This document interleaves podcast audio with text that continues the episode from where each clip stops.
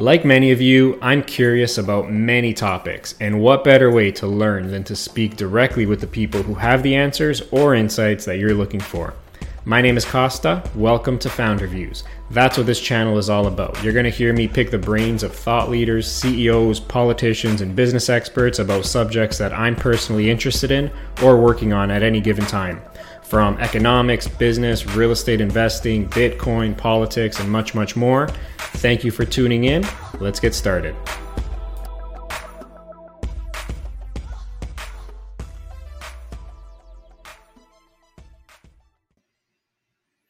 Jess, thank you so much for joining me once again. I was really excited to have you on the podcast again. I appreciate it. Well, I guess I did something right the first time we did this, Costa. You're having me on for a second time, but uh, all joking aside, I appreciate, buddy. Um, I also, I also think it's so cool because I've seen your growth now um, from from the perspective of of just putting out more content, um, and it's positive and it's inspiring. And at the end of the day, look, I mean, the the, the the times that we're going through here in the city, in the in the country, in the world we need more of those vibrations that are being put out by you. So, uh, A, thank you, and B, congratulations. And thank you, man. That truly that, that means a lot coming from you. I really do appreciate that. Um, so, look, I want to get into it. You know, I was, like I said, I was very excited to speak with you. Uh, for the last two or three months, you know, personally, I've been, you know, a lot more active in exploring opportunities in real estate and investing and um, and obviously, like you said, so much going on in the world and the economy right now. I really wanted to speak with you, who's not only uh, someone who's not only experienced at, like a real estate investor yourself, but also you help many real estate investors. So, really hoping just to pick your brain here, hopefully, share a lot of important insights and information that can help others that are thinking about real estate right now as well. I love it, man. I think, um, you know, it real estate is not the only way that you can create wealth. Um, I think it's you know obviously I'm biased, but I mean there's there's millions upon millions of people. You know, in fact, I think there's like 90% of millionaires grew their their wealth through real estate. But again, like I mean, full transparency. It's yeah. not the only way to build wealth. I just think that that the average person like myself and like you and um, so many others before us and currently that are doing it, it's it, it's a little easier to do, right? It doesn't mean that it's easy, but it's easier than some of the others, um, other ways of of creating uh, uh, wealth in in your portfolio in your life, like that generational wealth stuff. Um, but personally, I do believe though that the the number one investment is investing into yourself, which will then allow you to get into circles, get that education, get in front of opportunities in in so many of those other buckets. And if it's if it's real estate, I think that's awesome. Um, and so I'm going to try to bring as much value to the conversation as I possibly can. No, yeah, and, and I I'm totally aligned with you. I totally agree with everything you just said right there. Um, I, I know your outlook on real estate because uh, you because you mention it a lot is like 10 years, like minimum, which which I totally get. For the most part, I, I share that same outlook with you. But I also want to speak to those who have maybe different investment criteria, maybe shorter outlook, five years, even shorter term rental. So, you know, spice it up a bit. So I want to start with, you know, everyone's number one question, uh, interest rates. I think this is a big question mark. Everyone I speak to seems to have their own theory on where they see interest rates going. So I'm curious just to hear your macro outlook on the economy in general and, and what you think, um, you know, Bank of Canada's play is. Well, look, I'm glad that I brought the crystal ball, so I'm going to be able to kind of tell everybody what the forecast is going to be. Um, look, I think what happened in in 2020 um, with the lockdown, um, obviously, it was something that none of us in our lifetime have seen. Um, so even Bank of Canada, the government here in our country, and obviously all um, other countries in the world, they've never they've never seen something like this, right? And so, um, if you agree or disagree, I think I think the printing of the money that they put into the system at that time was needed because we nobody knew what this was this virus was. Um, stuff was shut down. Um, you couldn't go to your job. You couldn't open up stores majority of them anyways. You couldn't open up businesses. And so to keep everyone afloat, to to pump in the and print the money that they did. Well, I, I, I think again, if you agree or disagree, it doesn't really matter. It's more from the fact of that that nobody like died of starvation, right? Like I mean, all due respect to the people that did pass away because of the virus, nothing happened. Like we weren't, you know, there was pictures I remember back then, like people were pulling out pictures from the 1920s and like the Great Depression and and and and people lining up for food and for bread, but we didn't see that. And so I think the government here in our country in Canada needed to act swiftly and they did. And so I think over time though, as we started to print even more and more money, anybody who kind of understands like basic economics, basic supply and demand, if you have some, if you have more supply of something, it loses its value. That's why you don't want to continuously print money because there's more of it out there and then it actually brings down the value of that dollar. As they printed, as they kept on printing money and people didn't get to actually go to work, for whatever reason. Some of them were just like, why wouldn't I just collect the CERB and why wouldn't I just collect the free money? That's what created the economy we're in right now, which is like we're in like we've never seen inflation like this for a very very long time. The actual numbers here in Canada at the time of this recording, start of August, like we haven't actually seen the numbers in terms of our GDP decline. And if it, the actual definition of a recession tells us that if we've had two consecutive declines in GDP, then uh, two consecutive quarters, then we're in a recession. I think it's safe to say that the state side, even though that the government's not really admitting it right now, but they the numbers have come out there. I think we're going to be very very similar. The nice thing is from the numbers in the states that it wasn't a sharp decline. I think it was like 0.9 percent. I think most people were were expecting the second quarter in terms of GDP to be the decline to be actually larger. And so right now we we are in this place where we have to, and it's what the Bank of Government did from the start of 2022 to currently where we're sitting right now, August 2022, at the time of this recording, we have seen some sharp increases in interest rates because we need to curb the inflation. I mean, the numbers that are coming out here in Canada are around like eight percent. I think it's more just based based on the fact that when I go buy my grocery bill is a lot more than it was last year. Like it's just basic stuff, the gas that I'm paying, like getting to work, things that I'm paying, like food, all of that stuff, right? And so one of the ways to curb it is to increase interest rates because then that stops people from spending money as as much as they were. The biggest factor when it comes to the economy is is the housing sector. Why? Because when people buy and sell, approximately a little over 120 to 150 thousand dollars gets pumped into the economy because electricians are needed, drywallers are needed, uh, uh, plumbers are needed, painters, and the list goes on and on. The the real estate fees, the lawyer fees, the mortgage fees, all of that stuff. It's approximately 125 to 150 thousand dollars every time a home is transacted because you also have a buyer and you have a seller. And so it's no surprise to me. I mean, I've been doing this for 17 years that we've also seen a decline in sales. Well, cost of borrowing has gone up. What where you could have, you know, probably at the start of this year, call it like February, March, if a home buyer could have afforded an $800,000 home, currently right now, that number is close to about 550 to 575,000 because the again, the cost of borrowing has gone up. I believe I believe that they're going to continue to increase the the interest rate for another probably by by another I apologize a half a percent to 0.75 percent. After that, I think they would they run the risk of of of actually like nobody purchasing anything, like no like hardly any homes selling, um, um, any large purchases happening, and so that's why listening to other like I'm not an economist, but watching some of the economists that I've been watching for 15, 17 years, that now I also have data on them, like some of their forecasts over the years.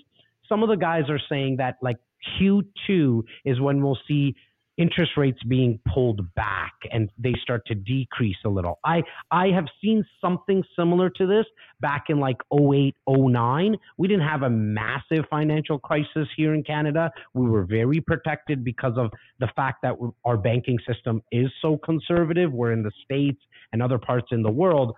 We all everyone knows what happened back in 08 and 09, but even in Canada we saw an increase of rates and then we saw them pull them back, right? And so overall, I actually think that the one thing that I, I, believe that the Bank of Canada could have done a little bit better is actually probably increase the rates earlier on, probably early to mid 2021, and done smaller increases.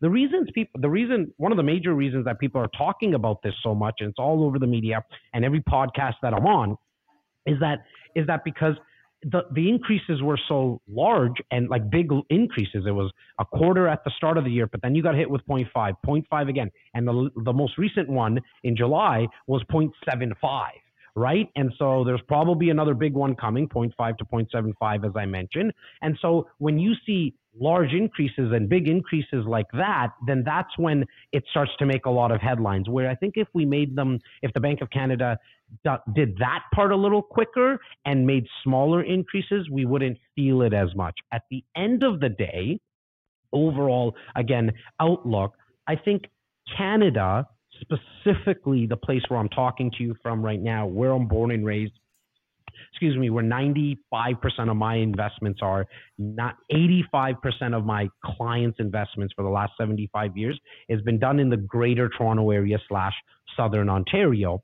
It's safe to say that we are going to continue to have people come into this region, into the country. I mean, numbers that are being kind of thrown around there, especially to make up for the fact that the borders were closed for whatever it was a year, year and a half, we're going to see approximately like into this greater Toronto area, southern Ontario market, we're going to see like close to 200,000 people a year for the next three, four years, year over year. And so when they all come here, they need one thing that's housing, right? Now, we know out of history and facts that 50% of them rent or, or live with family and the other 50% buy. But either way, other than if they're living with family, they need some type of housing. And the dream has always been to, to go out and own a home. So even the renters and the ones that live with family, they're going to move towards actually owning a home. And so hence why like I love where you started with me, where where where I now I know you dive into my content, where I do speak to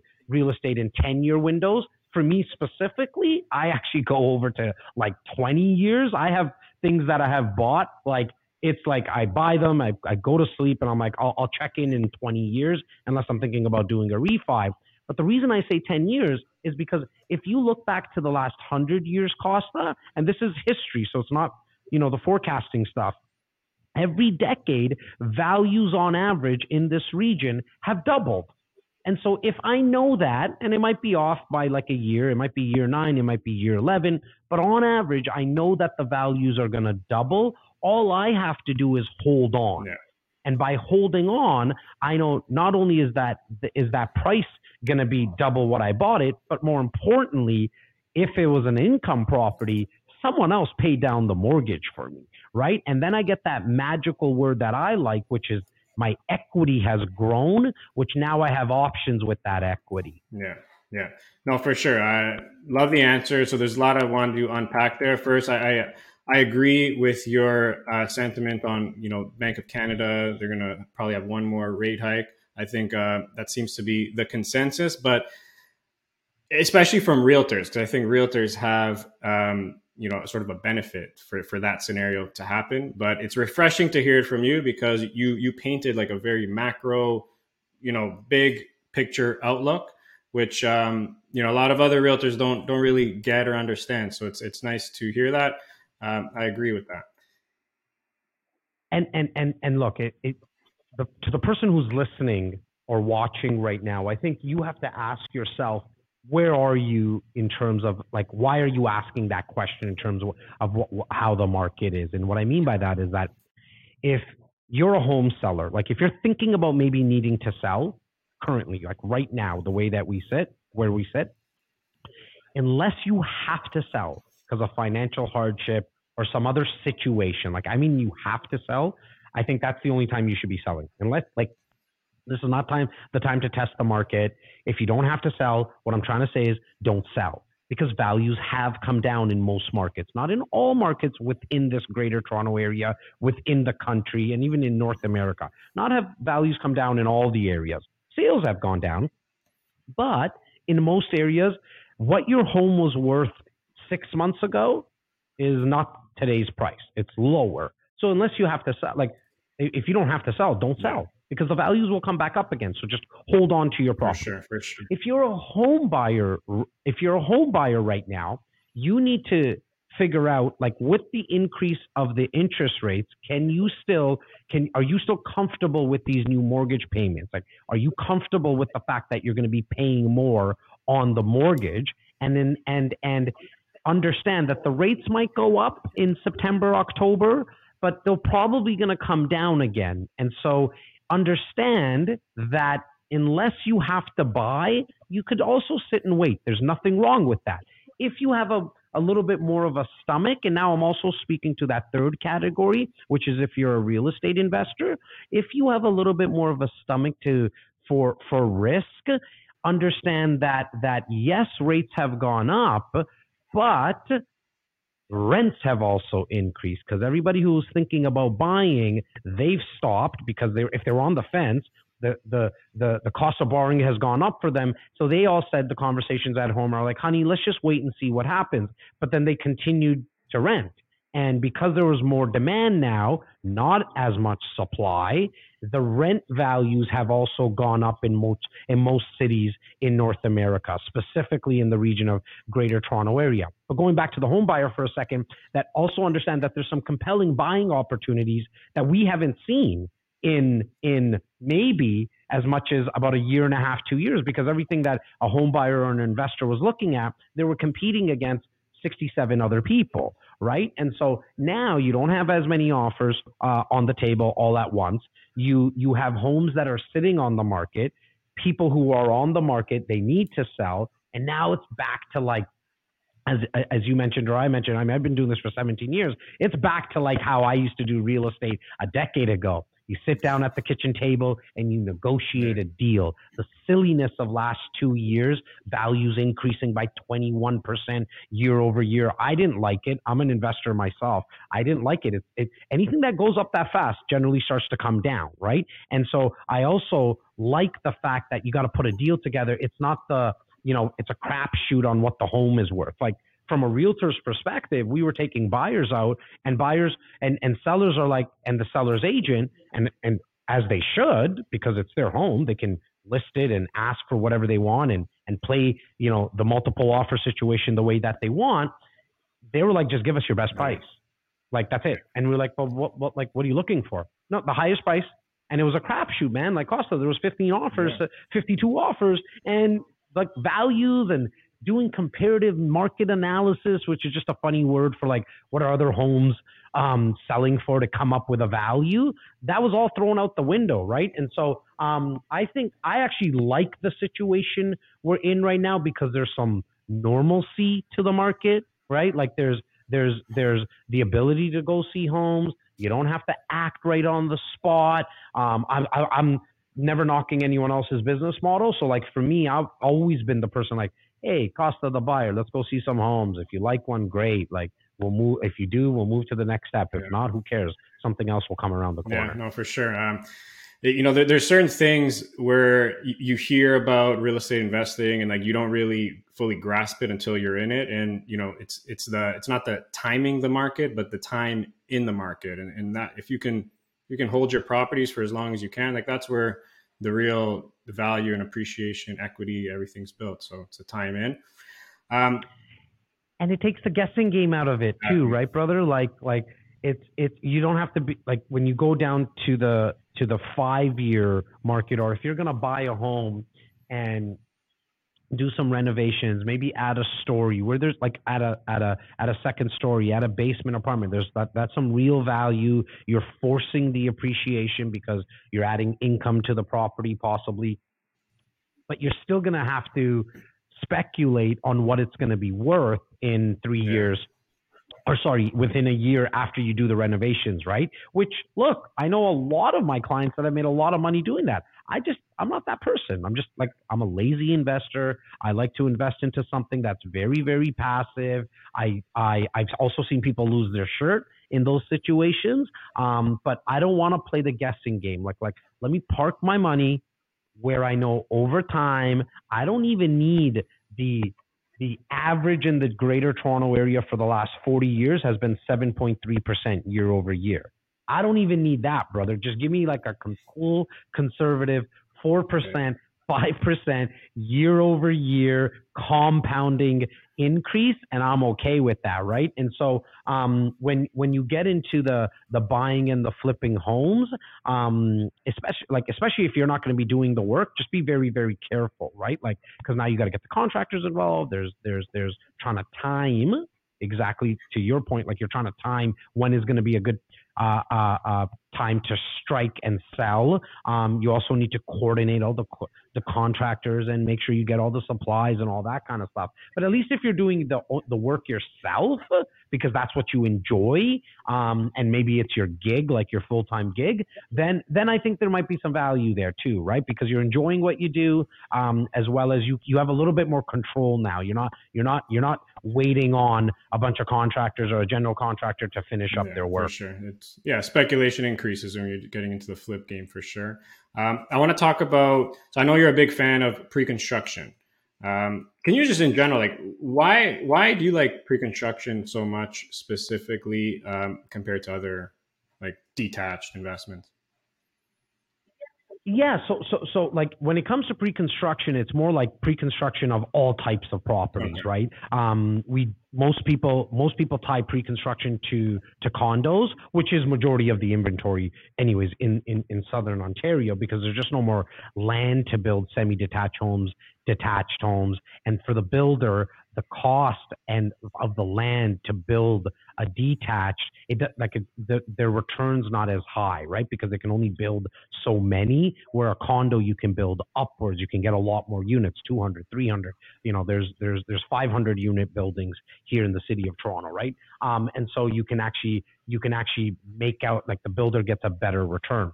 For me personally, as an investor, um, it gives me some options, right? Like some flexible options. Number one, um, it, it, as long as I'm buying in the first access of when the builder um, releases these units, if we're looking at a condo, um, is like I know that the builder is going to release units in allocation. So if it's 500 units, and they might do it like 50 in the first one uh, uh, allocation. And then the second time around, they might do 80. And then the third time, they might do 100. But every time they do that, that allocation, they increase the price by 25, 30,000.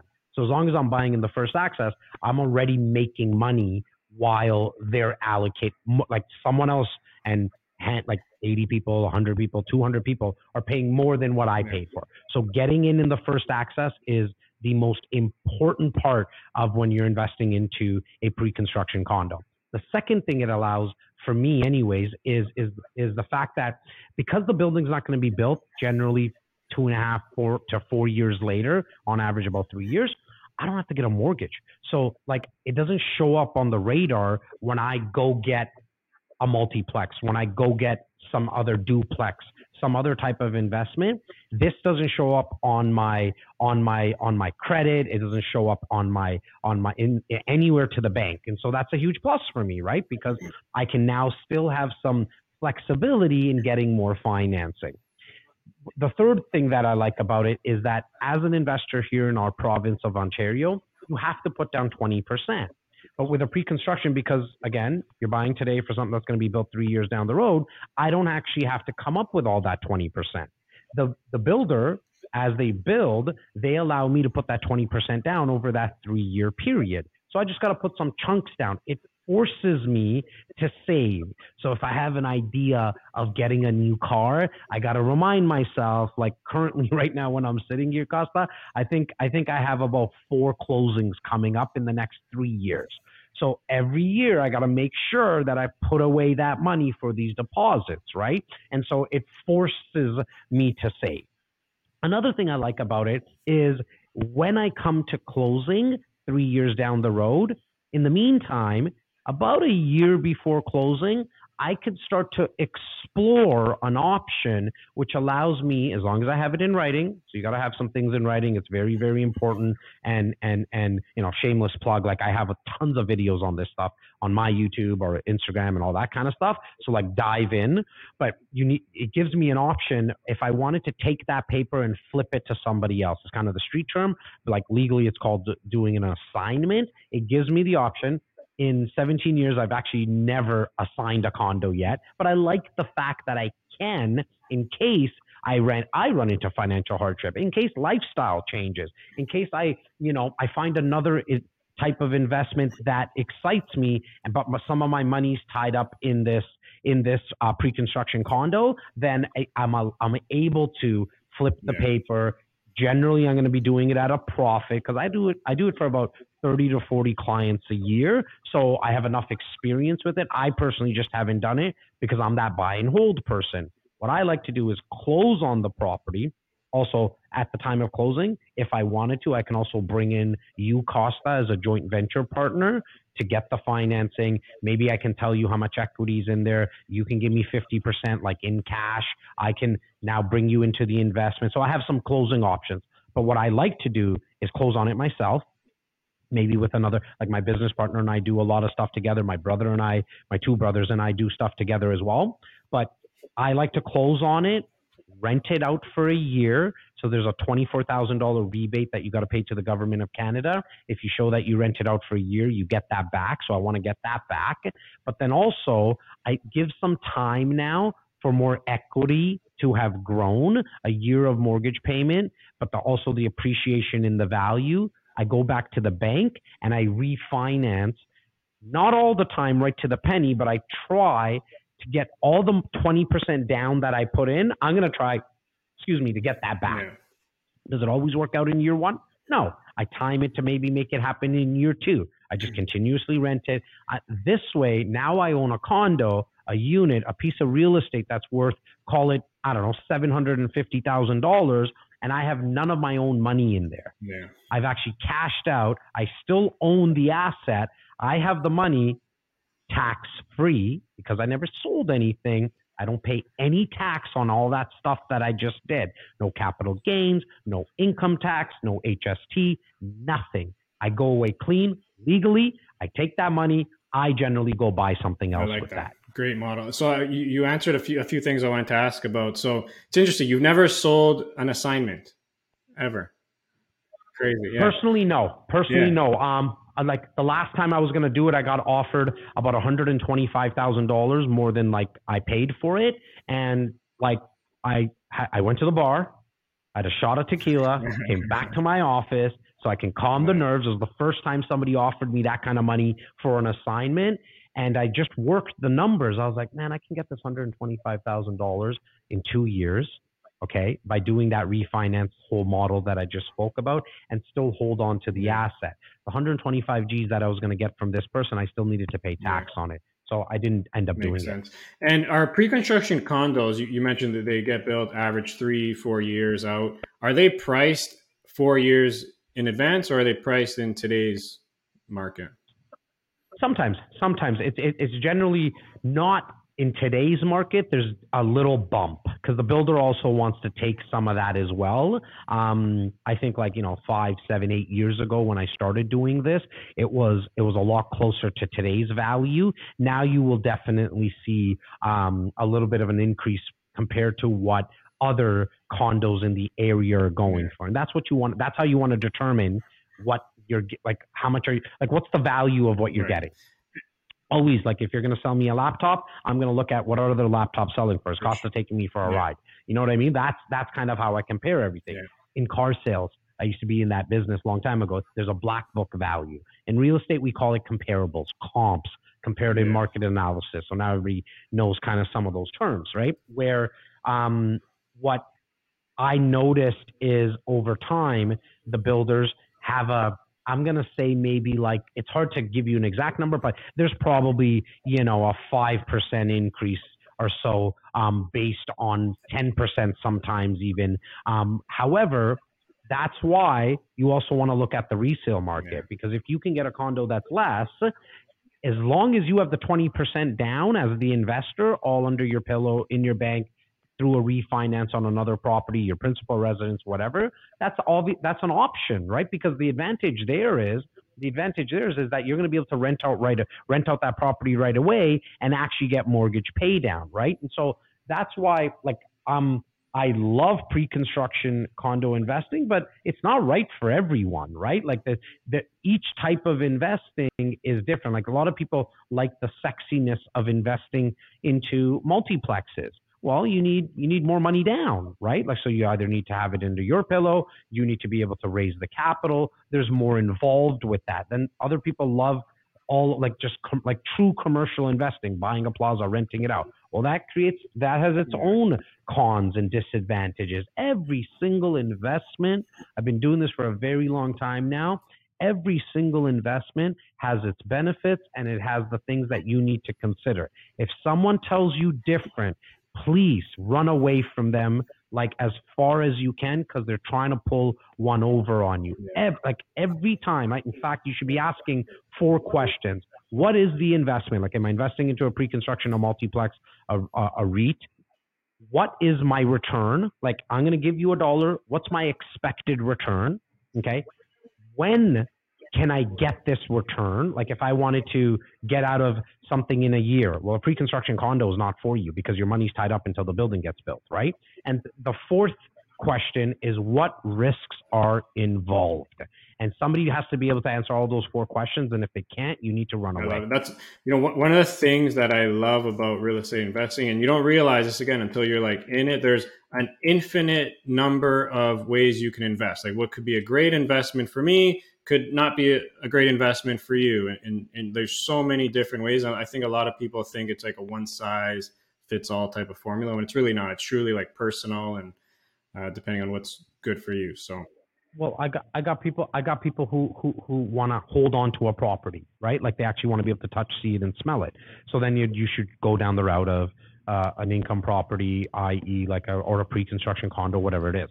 But if you're like if you're like somebody who just like I don't want to touch the tenants and the toilets. Like I don't want to go down that route. Well, then you can invest into land development deals. You can invest into REITs, real estate investment trusts. You can you can invest into uh, uh, uh, second mortgages where you lend your money out. Right? Um, there's so many. Like to your point, Costa. Um, it's probably one of the reasons why I say it's one of the best types of investment ways to create wealth because there's so many ways of doing it personally, it all just made sense to me.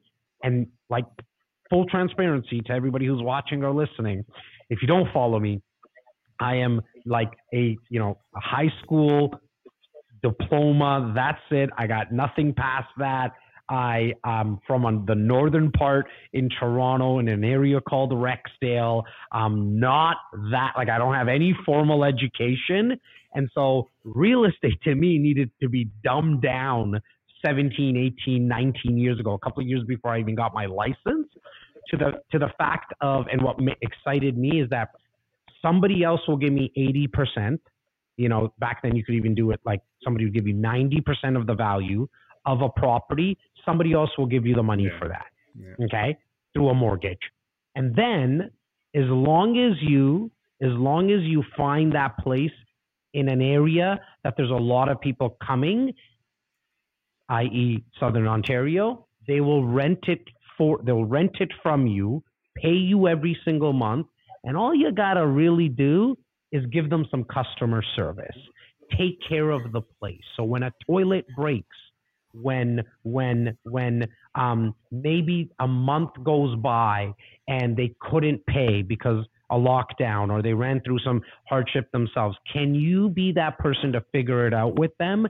Because if you are and you provide like if you think about this as a business and you provide customer service, they'll take care of your place, pay the mortgage down. It all kind of made sense. Yeah. It was really easy for me to understand. I didn't need to have an MBA in it. It was just quite basic. Sure. Yeah, love it, love it. I, I, know we're short for time. I have two questions. I'm really curious to hear, to hear your thoughts on. Um, I'm having a blast, buddy. Let's go. I, I think so. A lot of people, I think, get turned off from real estate investing when you look at cash flow numbers. As you, you know, practically impossible to be cash flow positive in the in the GTA right now. And I think because of that, uh, I think people see real estate as not a good investment once they get to that point in the spreadsheet. So like what's your what's your quick thought on that?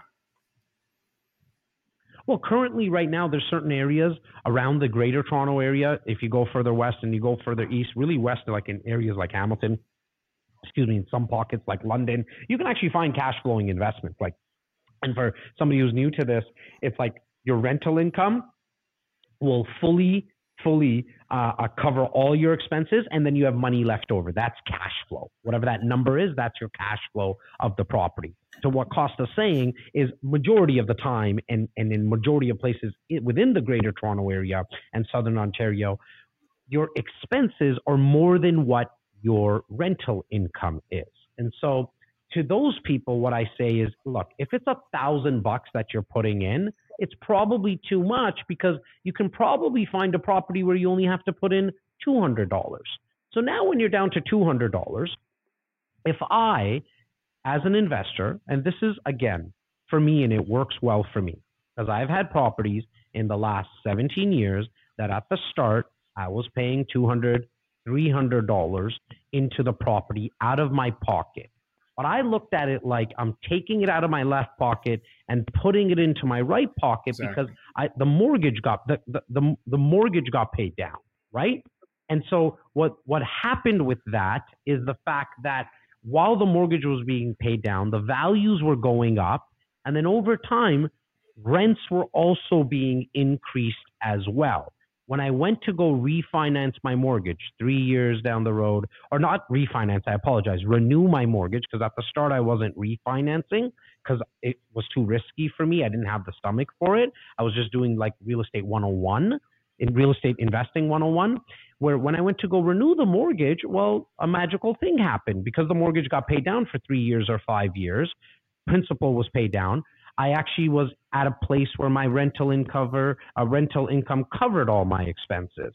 If you balk or or concern yourself over the 200 to 300 dollars a month, again, going into your investment, the only thing that I would ask is look at how quickly you probably spend two to three hundred dollars at the bar on the weekend on on just silly stuff like the list goes on. Picasso, you and I, we go have a couple of drinks, some nachos, a little bit of you know, uh, uh, uh, you know, uh, appetizers. Yeah. We're probably gonna hit that two hundred bucks. You know what I mean? And nobody thinks about that, right? Where for me, it was a no brainer. I was all about I'll put in 200 bucks into this thing because over a 5 year period over a 5 year period I'm going to be paying 10 grand what do you think your value's worth at in that five years? How much mortgage got paid down, right? And so I again, hence why I go wider in terms of my time frame. Back to time in the market, not timing the market. Uh, Jas, man, thank you so much. I, I know we're we're short for time here. Uh, I know you got to stop another call, so thank you so much. I did have another questions. I'm I'm gonna send you a, a message and go throw it and, at me. And uh, why don't you throw one more, one more? Throw one more why don't you throw one more at me? Okay, Go this, throw one this more. This is a quick one. So you know, I, and I've heard you talk about this before, which is interesting in comparing, you know, the Golden Horseshoe region where we're at, basically the GTA. Where we live in like a, a landlock, kind of like equivalent to an island. If you look at the green belt, so you know, with with the population growth continuing to explode in Ontario. Uh, and will continue to explode. Do you ever see legislation opening up, like to develop in the green belt? Like, do you hear anything about this in your inner circle? Or like yeah, I uh, definitely, definitely, we're hearing about it. Um, how they're gonna go about it, I don't know, but we are hearing that they're thinking about opening up some of this this this restricted land, which for people that don't know, like back in 2005, the Greenbelt legislation came into effect that restricts developers to develop on certain land to preserve the land. We need it, right? And so, however, we're also running out of, believe it or not, in downtown Toronto, like there's no more parking lots, empty parking lots. 15 years ago, there was hundreds. They're all gone. There's buildings. They're building. There's applications right now to build on buildings. like right and so and so we need to we need to open up some of this land but I think what they even need to do before that is actually just cut some of the red tape. It takes 10 years, Costa, from, from an application put in for a building to go up here in Toronto, in Manhattan, a lot more restricted, a lot more tighter, harder to get construction vehicles through the city. It's closer to three years. Yeah. You know, two and a half to three years. So I think mm-hmm. that's what they need to attack first. They're always trying to curb the demand or make have these little band aids. I don't have the answer to be honest with you, but I always think about if I was leading that, what would happen is we're all sitting in a room ordering food and we're do, like we're just figuring this out. Let's just figure out those whole supply and demand slash affordability. We got to get to the bottom of this, but otherwise, Toronto is already kind of a renter city, but we're really going to start to see it like Manhattan, where the average person doesn't buy a property in Manhattan anymore. You rent, right? We're starting to see that in Toronto as well, but we're going to start to see it at Yeah, scale. for sure. Jess, appreciate it, man. Thank you so much for the time. I think we're gonna have to do a part two sometime in the near future because I want to get a little deeper with you here. But, uh, I would, I, I- would love to do it, All brother. right. I love being hosted by you. Um, you're really All a ball of energy. Thank you so much, man. Thanks so much, guys. All the Take best. care. Bye. Talk soon. Bye.